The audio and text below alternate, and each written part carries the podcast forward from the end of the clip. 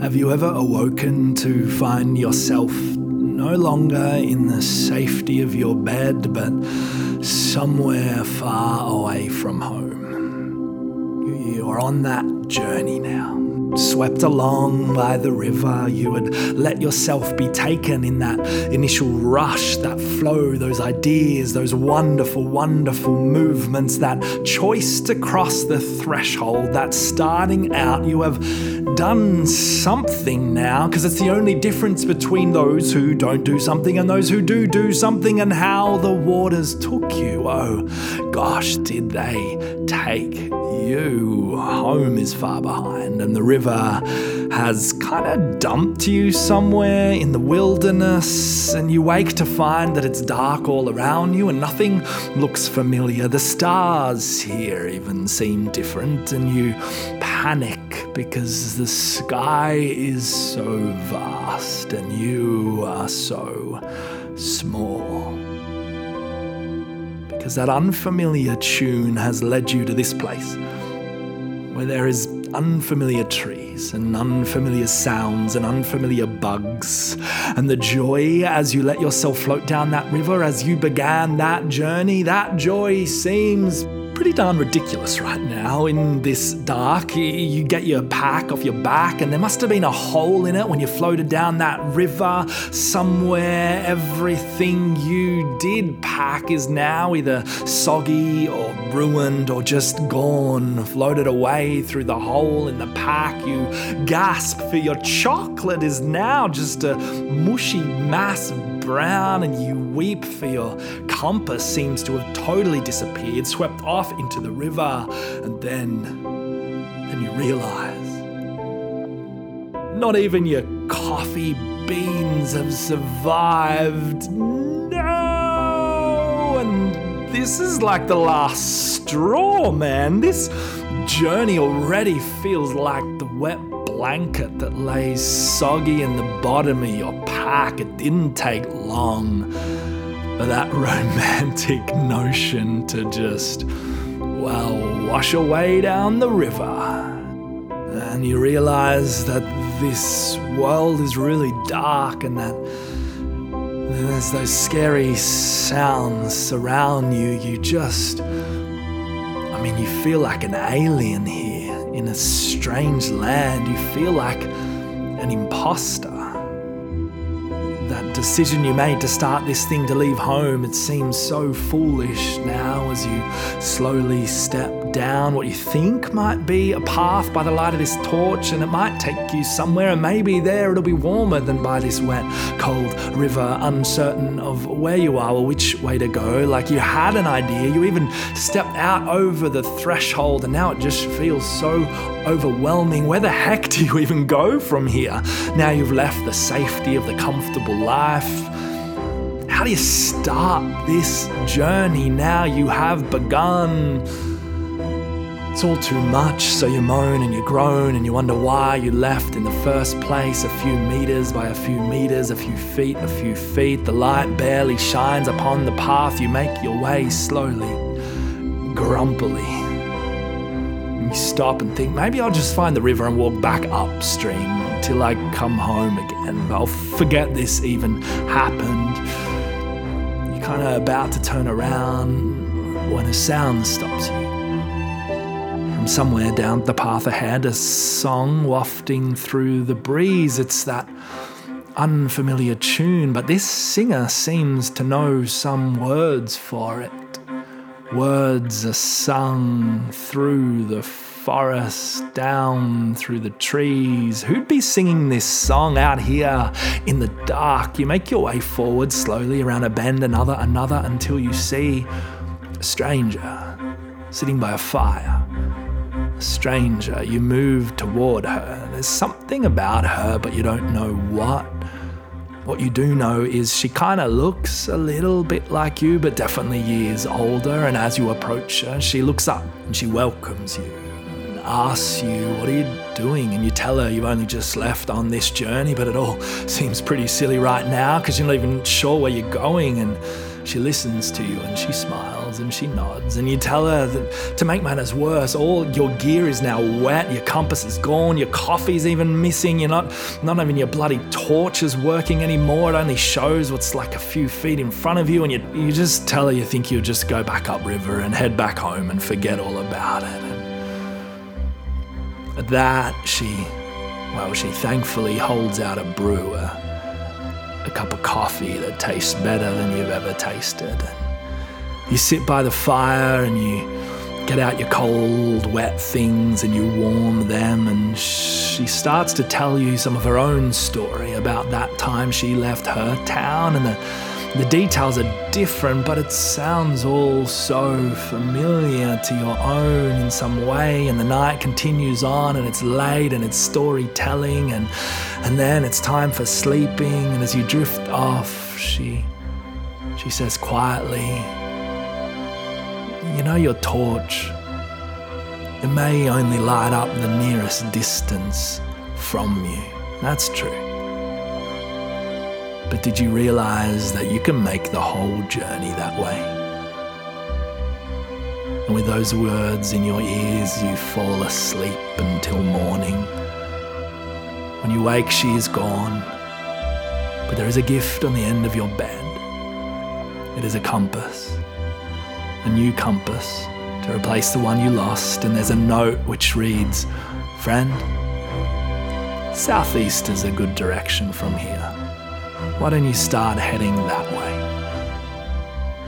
And so this new day, you set out upon the path, a direction in mind, the story of this stranger, now friend, singing in your heart. You whistle the unfamiliar tune that now is so beautifully familiar. You even sing a word or two that you heard your stranger friend say.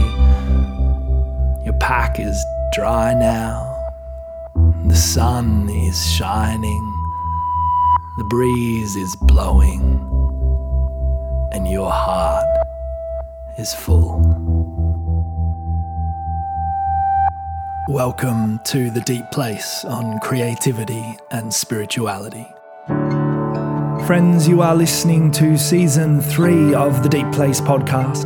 And in this season, we are going on a journey, the creative journey. My name's Joel McKerrow, and I'll be somewhat of a guide through the strange and wild lands that make up our creative worlds. So, would you take my hand, shake the dust, pick up your packs, and let's go? The Deep Place podcast was recorded on the land of the Wurundjeri people of the Kulin Nations, a land that was stolen. As a podcast, we pay our respects to the traditional custodians and storytellers of this land. And we thank Auntie Di Kerr for her blessing to tell stories and poetry on this land. All right, episode six of season three of the Deep Place podcast. Last week we were chatting with Mr. Stephen Roach. What a beautiful man. I love that like I love that on the creative journey we get to meet all these amazing people, and and we got to meet Grace Naum, we got to meet Stephen Roach. We're going to meet a whole lot more characters as we go on this journey together. Um, as as we begin today, um, I am super excited about the School for Creative Development, um, which is my own thing. Uh, so if you love the Deep Place podcast and you've been listening for a long time, and you're like, this is some great stuff that's helped me on my journey. One of the, I wanted to kind of take that a step further for people and have created a, an online community, the School for Creative Development, um, where you can study four different modules, which are made up of uh, all the different courses that I've run over the last few years, come together under one thing, the School for Creative Development. It has like over 50 hours of video and audio content. It's it's you'll get instant access to the online modules, weekly kind of creative prompts and ideas um, to you. We're going to have Zoom gatherings, monthly Zoom gatherings. There's a learning cohort that you can join to, to be going on this and doing this together.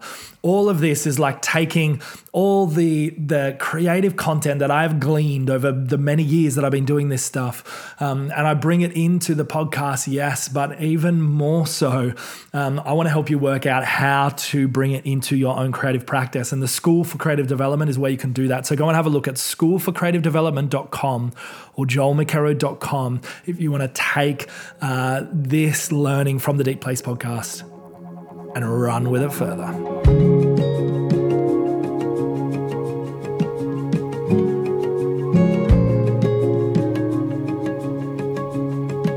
Friends, we are on the journey. Can you even believe that? We have left home. We have crossed the threshold. We're on the journey, the beginning of living out of this new way of being that you're feeling called to.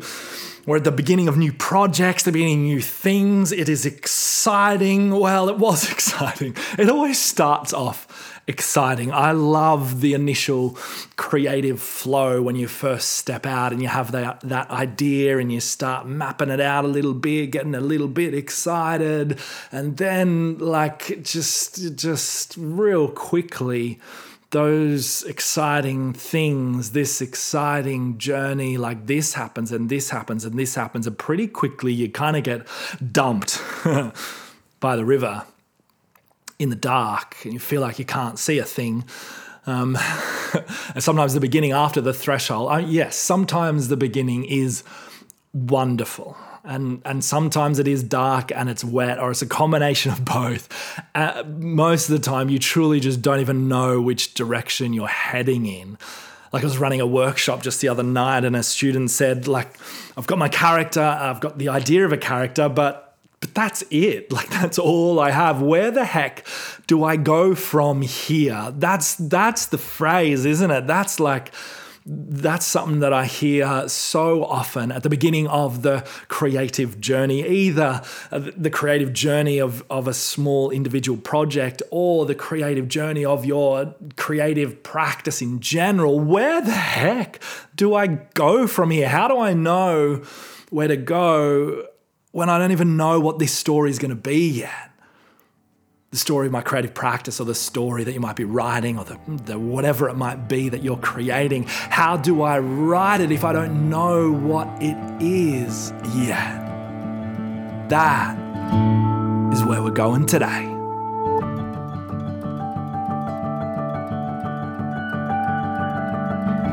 So when this uh, when this student said, "Where the heck do I go with this? Like I've got my character, I don't know where to go." Um, here's what we told her. Here's what we told her. We said to her what the guide in the story at the top of the podcast said, which is actually taken from uh, a quite a famous quote by E. L. Doctorow, who said, "Writing a novel is like driving a car at night." You can see only as far as your headlights, but you can make the whole trip that way. So when you're in the dark and the night has come on your creative thing that you're doing or your creative practice, you don't know where you're heading. It's the very beginning of things. It's the very beginning of things, and you don't have, it's not all locked down. In fact, none of it's kind of locked down. Uh, don't fear just begin the journey. And as you begin the journey, you might only see just that a few meters, a few feet for you uh, Americans, a few meters in front of you. You might only see just a small part in front of you, but you walk that way, and then the light has lit up the next part. And you walk that much, and you go to the next part, and you walk that much, and you go to the next part. You are not going to know where, you're, where this is heading you're not going to know where this is heading, not at the beginning. But I mean, whether you are someone who um, who does kind of plan everything out. Uh, and then starts to flesh out all the details and work in that way, or whether you're someone who is just like, nah, got a character, I'm just going to chase after them and see what happens and have no plans. Either way, at this beginning point, you are starting fresh with a blank piece of paper. It's what I call the foreboding blankness of an empty page. And so many things stop us at this point. So many things stop us at this point. What I here's what I always say uh, to to any workshop that I ever do, and I want to tell it to you now. And you would have heard it in like first season or something, because I always say this because it's so true. The secret to writing good poetry is allowing yourself to write crap poetry. How we begin this thing is we just begin and we don't judge it, we just start, both like creative project wise, but also our creative practice. You're not going to know where you're heading. You're not going to know what is going to become of, of these different things that you're beginning to do, where it might head, what it might lead you to. And that is okay. That is so okay. The point is that you're beginning. Allow yourself to be crap. Dare to suck. Dare to suck at this. And in the daring to suck at your creativity, you're going to find your way. You're going to find your way. You might have a notion of where you're headed. You might have, as we gain the knowledge uh, of that at the initial intro, you might have a compass direction. Like that was the knowledge that we got from, again, from that guide in that intro. Head southeast, it might be a good direction. So we've got this direction. And you know what, friends? That's kind of that's kind of all we need for now. And the direction might come from outside of you, from someone saying, What if you looked at this? What if you did this? Or perhaps it will come from listening to the inside voice that says, What if we head in this direction? What if we tried this and did a little bit of this and started to do that? You may have a way to head, but that might be absolutely it, just a direction. And that is okay. Start writing regardless. You start creating regardless, whatever your creativity. And guess what? As you create, then inspiration will come to you in the very act of doing the stuff. Inspiration is not going to come to you when you're sitting around waiting for it. It will come when you intentionally search it out, when you get out that torch, and though you can only see a few feet in front of you, you walk. You walk that distance and you keep walking. You keep searching it out, searching it out. Stop waiting for inspiration to come and chase after it.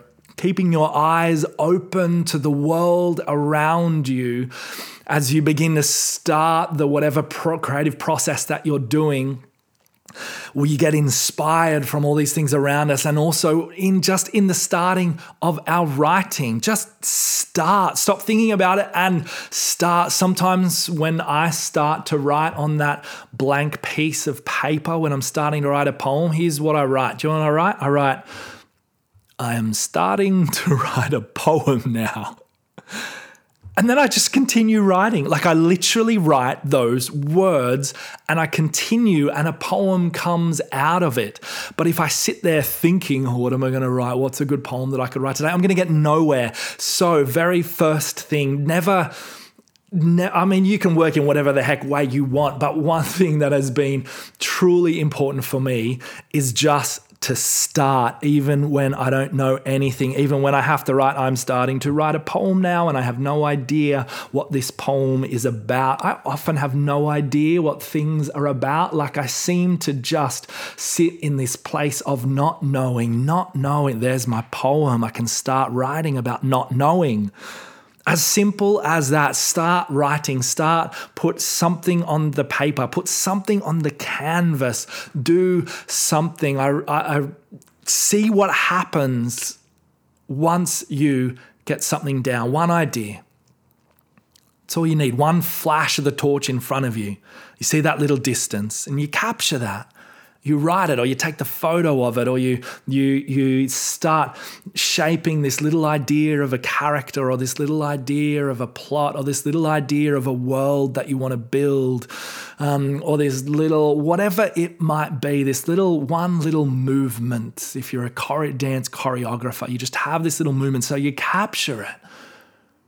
Or you have this this tiny little phrase, melody come to you and you capture it, you write it down, you do an initial sketch, or whatever it might be, and then you move forward and you get a little more of the view of this thing. A little more of the view of this thing starts coming into clarity. And you take those steps and you see a little bit more, and you take those steps and you see a little bit more, and you can make the whole journey that way.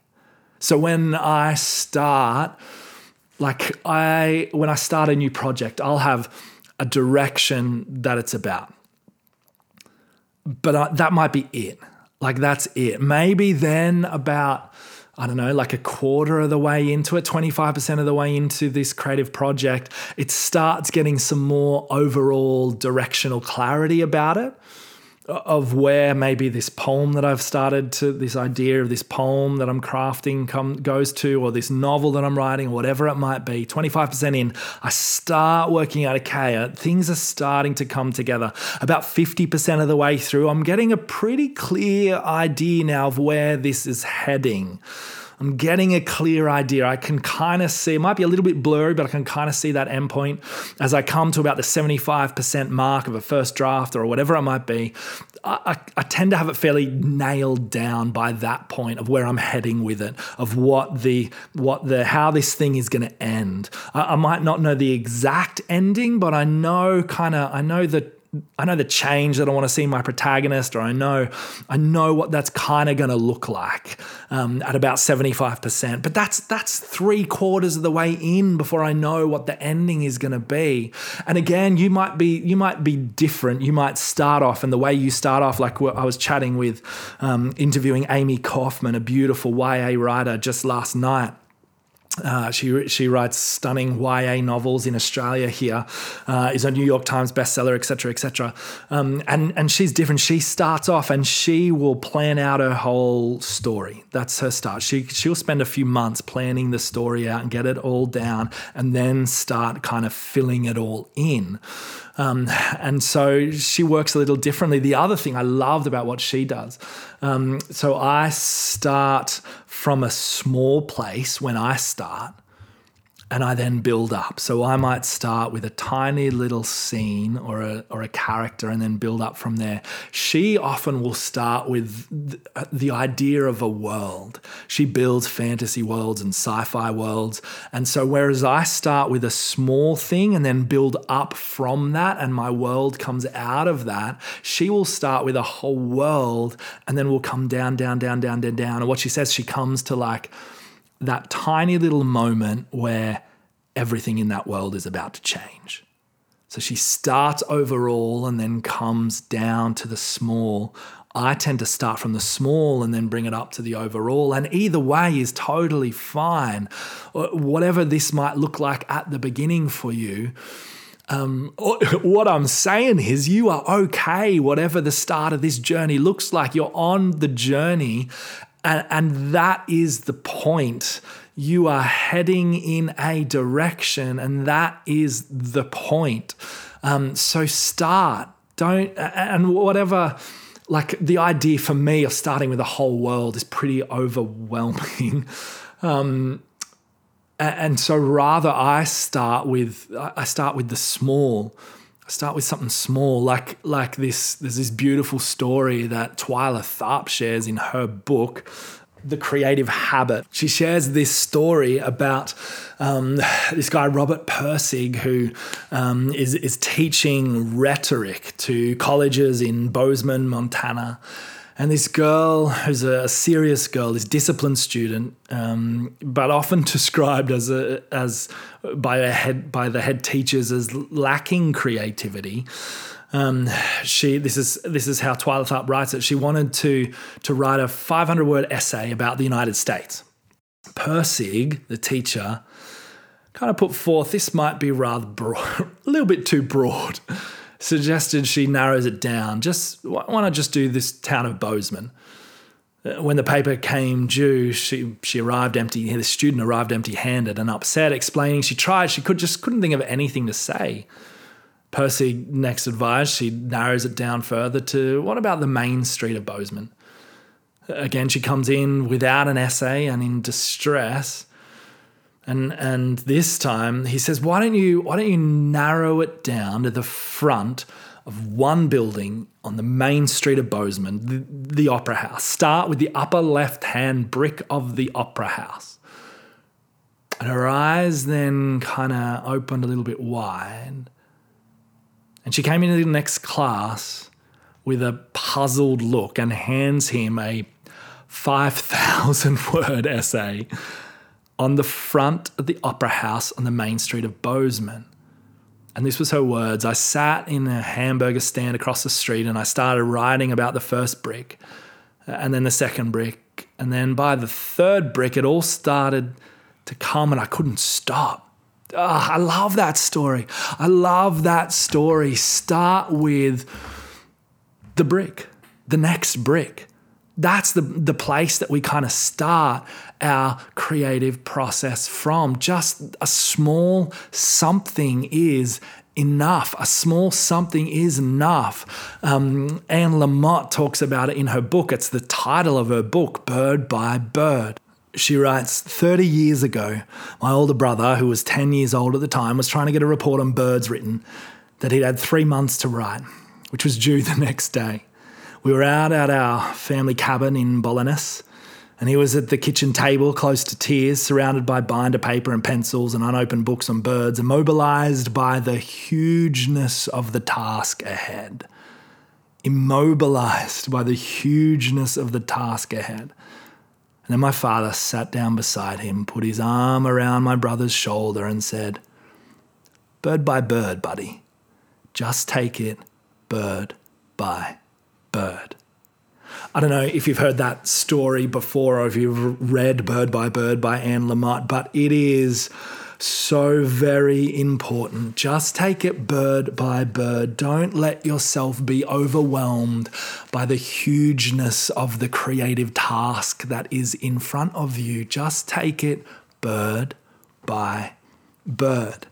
She also, I love Anne Lamott. She is brilliant. She also says this about starting off. But how, my students ask, how do you actually do it? You sit down, I say, you try to sit down at approximately the same time every day. This is how you train your unconscious to kick in for you creatively. Then, with your fingers poised on the keyboard, you squint at an image that is forming in your mind a scene, locality, a character, whatever, and you try to quiet your mind so you can hear what the landscape or character has to say above the other voices in your mind. The other voices are banshees and drunken monkeys. they are the voices of anxiety, judgment, doom, guilt. Yet somehow, in the face of all of this, you clear a space for the writing voice, hacking away at the others with machetes and you begin to compose sentences. I wish I had a secret. All I know is that if I sit there long enough, something will happen. We sit and we write and we create. We just start bird by bird.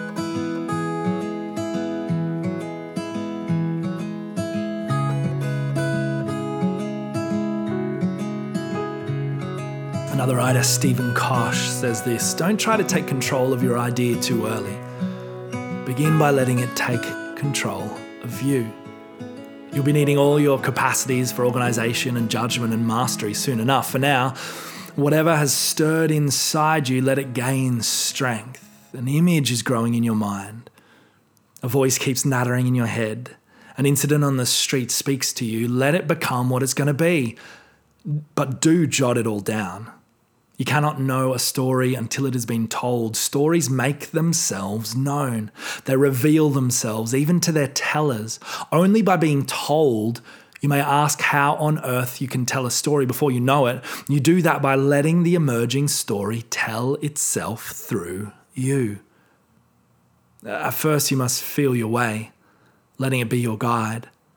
You may eventually be able to plan the whole scope of the work down to its smallest details, but in the very first phase of its creation, any story must be teased out from the shadows of your imagination and unconscious.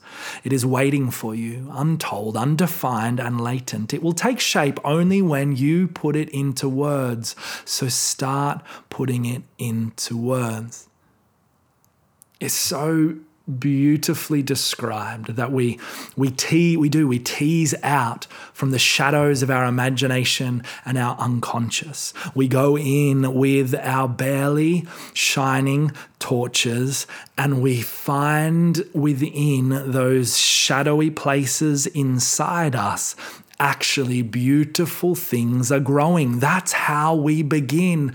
We allow ourselves to go on that journey, not having to have it right, not having to know what is ahead of us, but just beginning. We sit there and, like Anne Lamott said, we write. We sit there and we do the stuff. Some people will say, like, well, just I show up and I do, I write 3,000 words a day.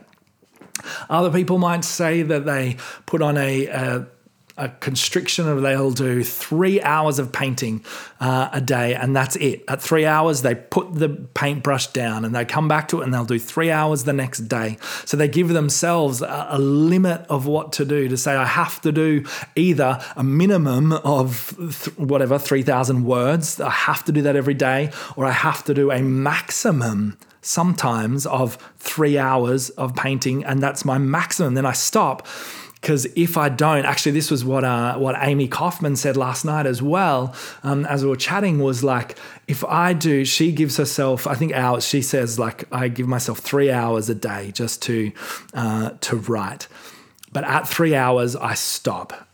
I stop because what she said is, if I continue on. I just I know that I'm actually stealing those hours from the next day's work or the next day's work or the next day's work like i just get i get so tired that i just i, I end up stealing those hours because i want to get it done because I want to get fit more into that day. I fit more, and then I'm exhausted.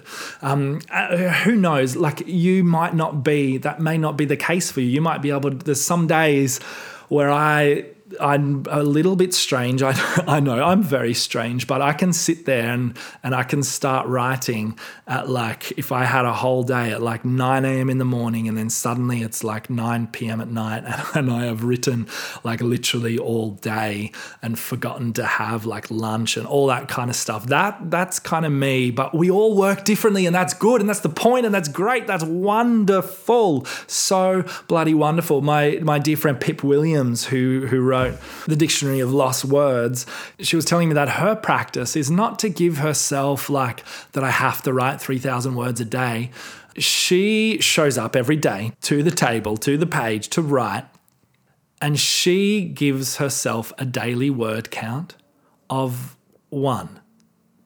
One, literally, one word. When she said that, I was like, what? She's like, yeah, I just write one word and if I've written one word, I've had a successful day.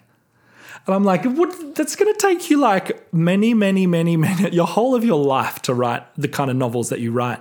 She says, yeah, but when you write one word, then then you can't just write one word. You're going to write a whole sentence, and and then I write a few sentences, and then a few sentences becomes a few pages, and and and that's how she works. But her her commitment is one word a day.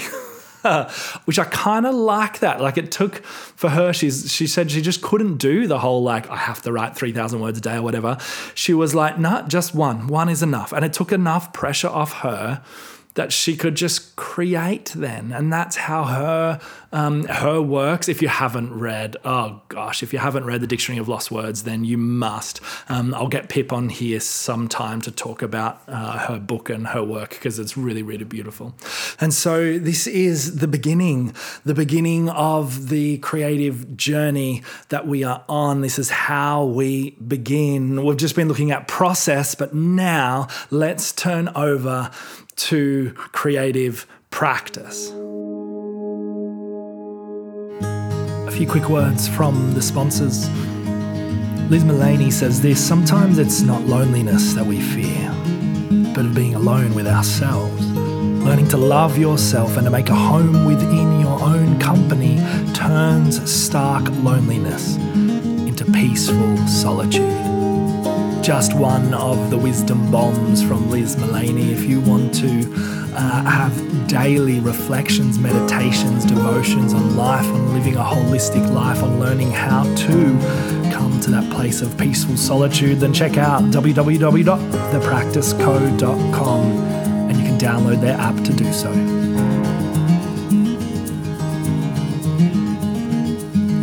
You're someone who's part of the Christian tradition and has always wanted to uh, to study, to do some some online theology study, you can do that uh, with ACOM acom.edu.au, and you can do it from anywhere because it's totally online. So go and have a look at that for both undergraduate and postgraduate studies. Uh, you can study creativity and spirituality with me. You can study the art of discernment, which sounds really cool. You can study spiritual mentoring, the art and science of formation or just spiritual formation and personal transformation in general. There's so many really great uh, courses.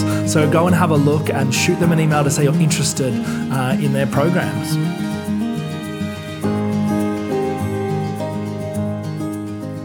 When we're talking creative practice, the, the beginning steps. Um, of course, it's it's the same as process in many ways. That you start when you start, you can't see in front of you more than a few steps in terms of who you're becoming of terms of what your creative career is going to become. You got to take that first step and then the next and then the next and the next. You got to search. You take your torch and you go looking for where your work will bring life to the world. You find that next step forward and you walk it now, now, let me say that again. You find your next step forward and then you walk it. Don't wait expecting for them to come. Like we so many of us in in the creative world have this weird fantasy idea that if if we wait then we're just going to wait for that break. Like we're just going to wait to that thing's going to go viral. I know that thing's going to go viral. It's such an unhelpful thing. Or maybe that we'll we'll just we're just got to sit and wait to be wait to be discovered like that old school idea that some i don't know some talent scout for some um, musical agency is going to be uh, just rock up to your gig one night that you're playing in this small little pub and they're going to be like who the heck is this? I got to sign them up. Let me let me sign them up right here right now.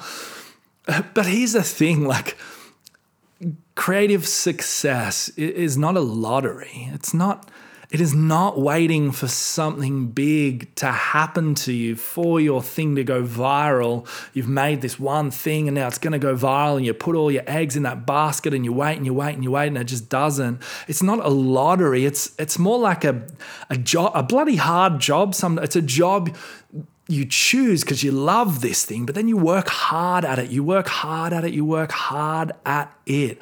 Lucky things will happen. We'll do some more about luck in a few episodes' time. Lucky things will happen. But but today we have the ability in today's world to to work hard, to put ourself our, our stuff out there um, and to, to take those next steps, to go searching, to go walking, not waiting, but walking, pursuing this creative practice that we want to have. We need to be the ones pursuing it because people aren't gonna come to us unless we are walking forward, where we will meet the people who come and join us on the way. We're to talk about that in a bit. But creative success doesn't come through waiting, but through pursuing pursuing, going to them, taking your torch and going looking along those paths to find the people, to find where your thing is going to bring life in this world. Um, even when this thing in you says, well, who the heck are you to do this? Who the heck are you? Pff, call yourself a poet. You're not a poet. Call yourself a writer. Call yourself a musician. Call yourself a magician, whatever it might be. When when imposter syndrome hits, let's let's talk about imposter syndrome for a sec. Like you take a step out on this creative journey, on this journey into the unknown world. You've crossed the threshold, you're in the unknown world, um, and, and everything here feels unfamiliar. Like, like we said, unfamiliar sounds and unfamiliar smells and unfamiliar bugs and animals, and everything's unfamiliar. When things are unfamiliar, you will feel like an imposter uh, because you are one. Like you are coming into a new place. So, for all those who are doing their thing and that imposter syndrome thing comes up in you, do you know why it's there, that feeling? It's because anyone pioneering into anything new will feel out of place like you don't belong, like you're an imposter. This is not a bad thing. It's showing you that you're pushing into new territory. You've never been here before. You look around and the, and yes, there's all these other talented people doing these things that you're trying to begin to do and you feel like I don't deserve to be here. I don't it's bull bullshit. I'm calling bullshit on this one. You deserve to be here because you are here creating this new thing, playing playing with this new idea, you are, have pursued, you've pursued this beautiful new thing out into unfamiliar territory. Because you pursued it, you deserve to be there. When you feel like an imposter, you know what? Turn that on its head. Be proud. Be proud for your pushing the boundaries of what you think you can do and of what others expect you to do people have seen that some people will be honoring you for it and some people will be dissing you for it but it's time to it's time to tell a different story around imposter syndrome. It truly is. Others are doing amazing things yes and you've jumped out the front door and you've declared yourself a, a poet or a painter or a writer or something. People might be starting to listen to you. You're like why are people listening? What's happening here? They're, people are finding out about you. And you're like oh they're just going to realize i'm just a fraud. Like oh i'm just i'm just i don't even know. Like I'm, I don't even have like those beautiful creative moments. I just slog away at my creativity. I'm not some um, beautiful, amazing, crazy. None of this bullshit, bullshit. Friends, what if being an imposter is exactly who you are meant to be when you start anything new? Embrace it. Embrace it. like when I started painting at the start of the pandemic, and then a year into me just picking up a paintbrush, I put on my first online exhibition. I felt like a bloody imposter, totally. I looked around at my very talented painting friends and I thought, who the heck am I to do this? But you know what? I just did it anyway.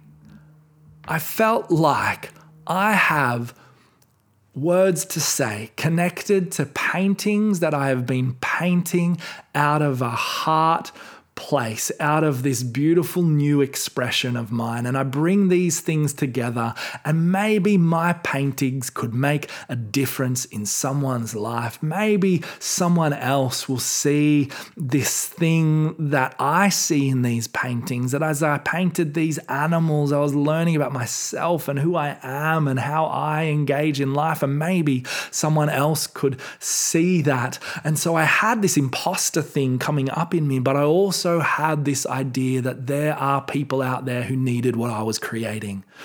That was the that was what changed things, what turned things around, and maybe it would for you because there are people who need what you are creating. So don't let that imposter syndrome feeling stop you. Actually use it to go, I'm in a I'm in a new place, unfamiliar territory. This is it. I'm doing the right stuff. I'm doing the right stuff. So I did this.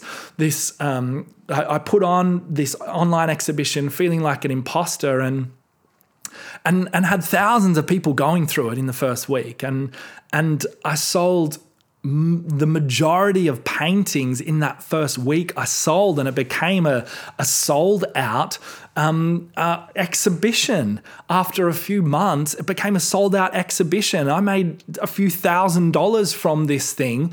It was a totally new movement for me. Painting is, yes, I felt like an imposter, but I did it anyway more than more than the numbers and the dollars and stuff i had so many people come up and say I understand myself more because of what you gave.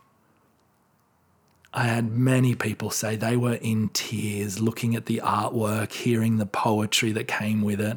If you want to go check it out, it's still up there, joelmckerrow.com backslash human. You'll find it.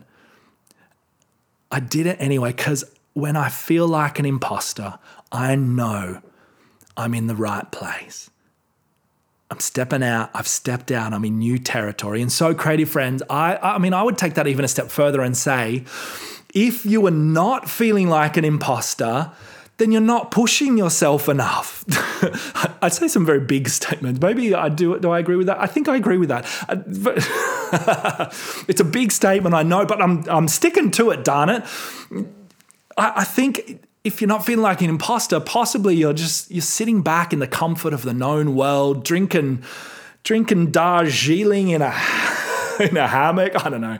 It's it's time to get uncomfortable, and uncomfortable things are not bad things. Get uncomfortable, feel like an imposter, and keep on doing it. Keep on doing it, and gosh, amazing things are to happen.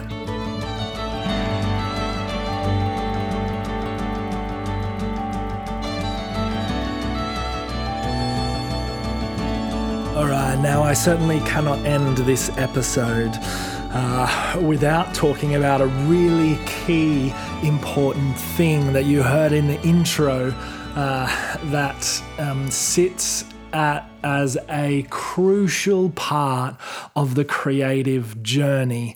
Um, I don't know if you can think back to that starting poetry reflection thing, but how did our hero on this creative journey, how did they move forward from this beginning place? Well, they met someone.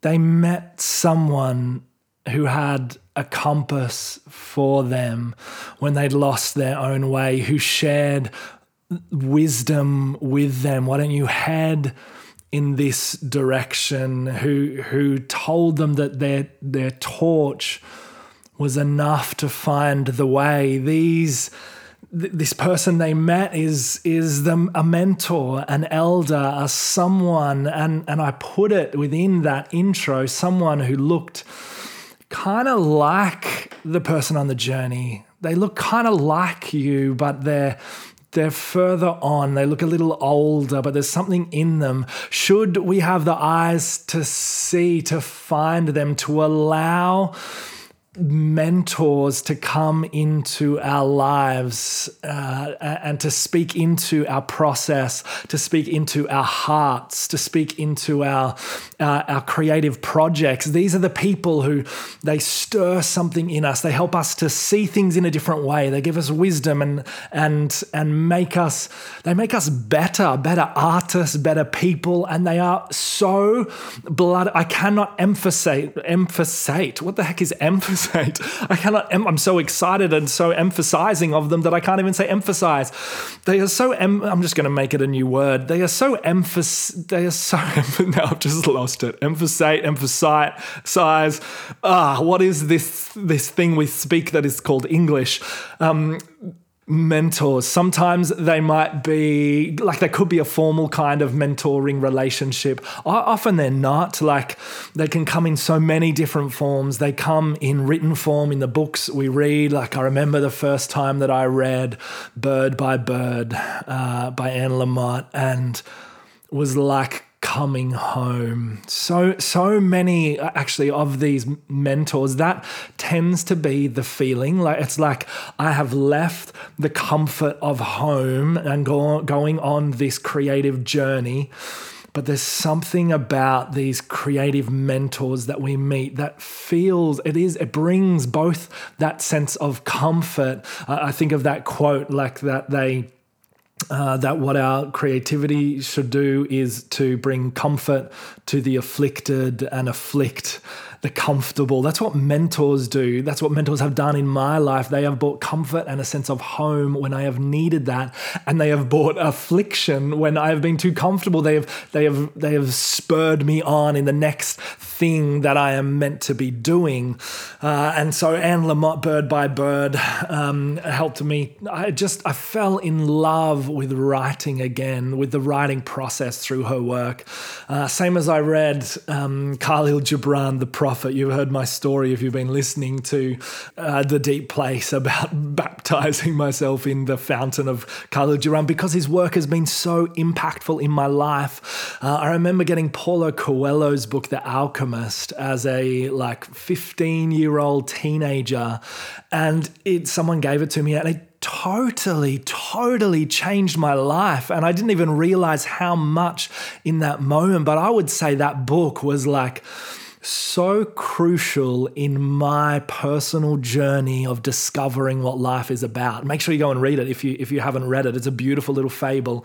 Um, the poetry of Mary Oliver, um, all the works of John O'Donohue, all like these are the the books that I have read that have significantly changed me. So these are important. This is like me walking, going on my creative journey, and and these books that I pick up. Um, you're hearing a little bit from Colum McCann throughout this Deep Place podcast series, Letters to a Young Writer, because I've picked this book up recently and I'm I'm just reading and I'm devouring it, but like slowly. It's like little morsels of goodness. There's just a few pages each chapter, and I because I need this stuff it points me in the right direction and it gives me that wisdom that I need. Mentors and, not just not just written form. Obviously they can come in podcast form um, if you're listening to this podcast which you are if you're listening. What am I talking about? Of course you're listening to this podcast because that's what you're doing right now and you're hearing these words. Perhaps this podcast I know for many people so it's such an honor that this podcast has become kind of a, a mentor on the creative journey for people. Um, I, I love one of my favorite podcasts is the Story Gathering podcast, Story Gathering Harris III, a beautiful crew over in Nashville um, who speak into the power of story and creative practice, etc. The the Creative Pep podcast with Andy J. Pizza um, has been really inspirational for me. I've listened to a lot of that. There's there's there's been some really beautiful, beautiful podcasts, even for me as I've gone on my on my, I mean, any of my journeys, my spiritual journey, like listening to the Liturgist podcast and to the Rob Bell podcast, has been um, things that have just given me what I've needed, or from real life people as real life. not to say that the writers and and the podcasters are not real life people; they're not imaginary friends of mine. I promise you. Um, but real, real person to person. You know how we have that thing these days. Now that we're hopefully, as you're listening to hopefully we're still out of COVID lockdowns, etc. Um, real life contact with real life people, uh, like my friend Dan Nixon, who runs the Melbourne Young Writers Studio, who's taught me so much about the, the craft of writing and screenwriting and putting yourself out there. He's doing beautiful things. And my friend Brooke Shaden, who is like a lighthouse in the fine art photography world. Um, so many people um, that I like way too many. I cannot go into them now. All these people, without them, without them, I simply would not be able to do what I'm doing. I wouldn't. My mentors, both people who are um, within my, if you notice, a lot of the books that I said then are obviously writers and poets because they're writing books. Uh, um, but these real life people, not, none of those real life people that I mentioned just then uh, are poets. Like there's heaps of poets that are friends of mine who are poets and poet mentors that I've learned so much from. But I wanted to bring in um, and say now those people who they're not part of my artistic, um, my major artistic genre of poetry that I am in, um, they they are painters and they're photographers and screenwriters and but but it's bringing in all like their influence and impact on my life, on my creative practice. Um, I, I cannot tell you the incredible, beautiful thing that it has been, and they're not even poets. Like we need to be listening to those people that are outside of our genre, and we're not even we're not even list. Here's the thing, and this is really what I want to get into with this idea of mentors, um, is we're not even listening just to learn from mentors. As in, of course, we're learning who we are, who we're becoming. They're teaching ACS, but but something more than that is happening. They're actually they're shaping our way of being in the world well, like we see them and we shape our lives around what we see. They, they become mirrors for us as to who we are and who we are becoming. They become mirrors as to, as to our own creative practice. Our own creative practice. There is, uh, if you think about your, I know that um, if we're on this journey, we're beginning this creative journey, and you're trying to work out your own creative voice. Uh, you're trying to work out your own creative, distinct identity. And it is a really important point to say here in terms of um, these mentoring relationships, uh, in t- both the the real life in person people that you know, and the books that you read, and the the poetry that I listen to, and the podcasts that I listen to, and the poems that I watch on YouTube, etc., etc., etc. In my in me seeking to discover my own unique identity, the reality is I do not do that uh, as a separated individual person. The only way that I can discover my creative voice and my creative identity is in the midst of other creative voices. Just like, so Erik Erikson is uh, a, major famous psychologist um, uh, who, if you do psychology, you'll read about him in the textbooks, etc., etc. He says that identity, as in, we're not talking create, we're just talking identity, just someone's unique identity, who someone is, their identity. He says identity formation is a psychological process reflecting a social process a psychological process, a self psychological reflective process that is reflecting a social process. In other words, the people around us show us who we are going to be in life, our, our upbringing, our family as we grow up, the people that are around us in as uh, friends and school teachers and etc. in school community. And as we come out from that, the people who are around us, they distinctly shape our identity. It is not that we become them. Uh, the sad thing is when we when we lose ourselves trying to trying to prove ourselves to people out there, to school friends, etc., etc. Um, and so we're we're we're going on, and this is where the the self psychological process part of it happens, but it only happens in the context of other people. And I would say it is exactly the same as the creative process, as in the creative process, the creative identity formation process, finding your unique voice. You do not do that as separate from other people in the creative world. To, so bringing this back into into creativity, one of the things we we writers and poets and photographers we're searching for our style, who we will be on the page, um, what our photos look like, etc. So what I put to you is we come to it the same way that we come to understand our self identity. It's a it's a self process, yes, but it's inextricably linked to a social process. So just as we just as we speak the speak of those who taught us to speak, the language, the dialect, the intonation, and the jargon, so too we will echo those writers who, by their words and their stories and their turns of phrase, we learnt to love writing from, and then we learnt to write. Or those painters who we learnt painting, who we just love their painting style, those photographers who we have learnt and seen how they compose things, what they do with light and shadow, how they um, composite and how they design and how they use Illustrator or whatever it is. Um, so, so for me, when I first started off, uh, my my writing totally sounded similar to those who first inspired me in the spoken word scene. Um, those initial, those times like Shane Koyczan and Anis Mojgani and these beautiful spoken word poets, they drew me into their style, into their voice, and I was absolutely imitating them. I wasn't like stealing, copying from them. I'm not talking here about go and steal someone else's work and claim it as your own, but the only way that I could begin to find my own voice was by listening to their voice. Like, I would be such an average writer and an average poet if I didn't have the influence of others upon me. Uh, if I didn't acknowledge that they were influencing me and actually allow myself to run with that.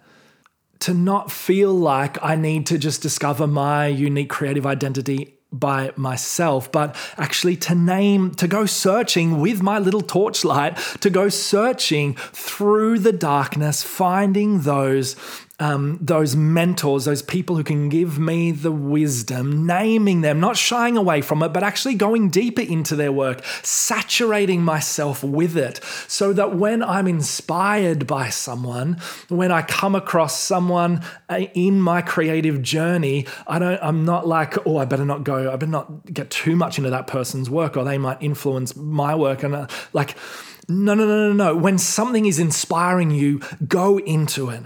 Go further into it. Learn from them. Go saturate yourself. Saturate yourself with it. T.S. Eliot says true originality comes from someone who has steeped themselves in the tradition of their art. Did you hear that? Originality comes not from separating ourselves from people and, and saying, no, I, if, I, if I'm influenced by people, it'll never be original. No, no, no, no. The, the poet shouldn't seek to be original by disregarding tradition altogether, but looking for, for the ways in which they can alter what has gone before them and create something slightly different and fresh, yes, but be influenced by it. The poet, the, the writer, the painter should not forget about expressing an individual personality a poet should be plugged into the common shared tradition of poetry rather than thinking they're working alone. A, a, painter should be plugged into the shared tradition of painting, of whatever style of painting, genre of painting that you're into. A photographer, um, tap into, you name the tradition that you're a part of. Be a sponge within it. Soak up from these writers, these, these mentors, these painters, um, and, and Na- name them to start with. Don't shy away from them. Saturate yourself with them. Which brings us to the question who is influencing you? What writing, what authors, what poets, what painters, what filmmakers, what glass blowers, what musicians, what calligraphy writers, what dot painters, and and I'm not asking this as a. In fact, why don't you do it as two separate things? Just a. Here's we're getting down into practicalities again. Why don't you make a list? Make a list of these are the people who have been and are influencing me within my tradition. So within your creative tradition these are the people. So for me, I, a major creative tradition of mine is poetry. Another major creative tradition of mine uh, is fiction writing. So I'd sit there, okay, who, who are the fiction writers that are influencing me? Who are the, but then also step aside from that, make another list. Who are the people of a different creative tradition, um, a different creative genre, a different creative modality, whatever you might say, that are influencing my own creativity? Who are the musicians? Who are the filmmakers? What are the what are the films that are? What are the um, who are the glass blowers? There's something totally separate. Who are the illustrators and the animators and the who are these people that when I see their work, my own work in my own genre, it just blossoms. Like it it there's something about them uh, that I they may be doing something totally different, but just like in the the intro uh, to these episodes, I I could see something of myself in them. Find those people, name those people, and do not don't run from the fire that they're sitting around. Come up and sit beside the fireplace with them and sit at their feet and say, Teach me. Get into their stuff. Grow in your curiosity about them and about their lives. Learn about their lives and hear about their creative process. When when when you come across some way to tap into learning from another creative just freaking do it. Just do it. You will grow so much. You will grow so much uh, in your own creative process. Um, I, I, remember seeing just the other day um, a, well, a few things actually happened the other day. The other day I was at a conference and a, um, a woman came up to me, 21 year old, who was like, Hey, do you remember me? I'm like, uh, no, because I meet a lot of people. She's like, Yeah, you probably wouldn't. It was about five years ago. She said, I was 16 years old and I came to this same festival and I met you there, and your work changed my life. And now I'm 21 I'm in the city and I'm studying creative writing, and this is my life. Oh, she just threw her arms around me and embraced me and said, Thank you. Like those moments. Those moments. The other day as well, I was at a school and I got a message later on from someone who was hugely inspired by what I was doing or whatever. And and so she went and, and looked at my start, looked at my poetry online. And actually, I'll read you some of her words. Um, she said this I was also looking at some of your poems online, and they were super inspiring. When I wrote my spoken word poem and presented it, so she was presenting one for school, I just thought to myself, try and channel some Joel McKerrow. and that really happened. She says, Thank you for being such an inspiration. How ridiculous would it be? Not like if I read that and was like, oh, how dare she copy my work? No one, no one in the creative world would think like that. Like, what an honor that she is imitating me as she begins to find her own voice, as she begins to find her own poetry voice. Of course. So try and channel, try and channel some Joel McKerrow. WWJD, what would Joel do? Just putting myself in the place of Jesus. You know, those uh, WWJD bands that I used to wear when I was a teenager to remind myself what would Jesus do. Just wear a WWJD band, what would John? No, don't go and wear that and think about me. Who are your own? Who are your? Go and wear a WW insert whatever name uh, of the people that inspire you the most. And as you are creating and as you go on this creative journey, let them inspire you. Let them inspire you and give you wisdom.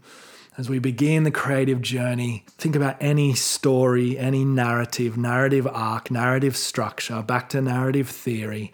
There's always that mentor that gives the person that wisdom, that sets them on their journey, that gives them the strength they need for the journey, that reminds them on the journey what they're doing. Find those mentors for you so that you can then find your own unique voice. Make those two lists of people that are inspiring you, etc., at the moment. Also, to take this to another level, why don't you grab from your list uh, grab one of their, if they're painters, find one of their paintings that really inspires you. If they're poems, find one of their poems, and then use that as inspiration for a creative work that you're going to do right now. Write a poem based on using kind of the style that this favorite poet of yours writes in. Paint a painting using the style, in the style of, of your favorite painter, just to really get this home, to get this down to the ground where the rubber hits the road in your own creative process practice, learn from, imitate the mentors around you. It is so important to find these people in your life.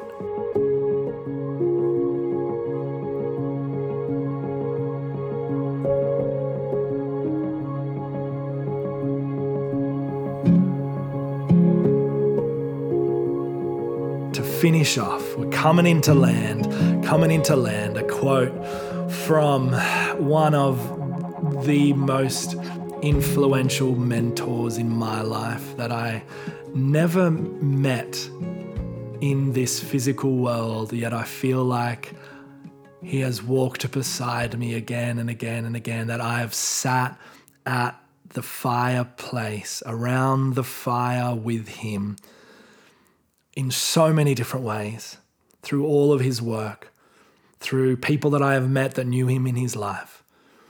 John O'Donohue has been the most influential, easily one of the most influential people ever in my life. And I've never got to meet the man.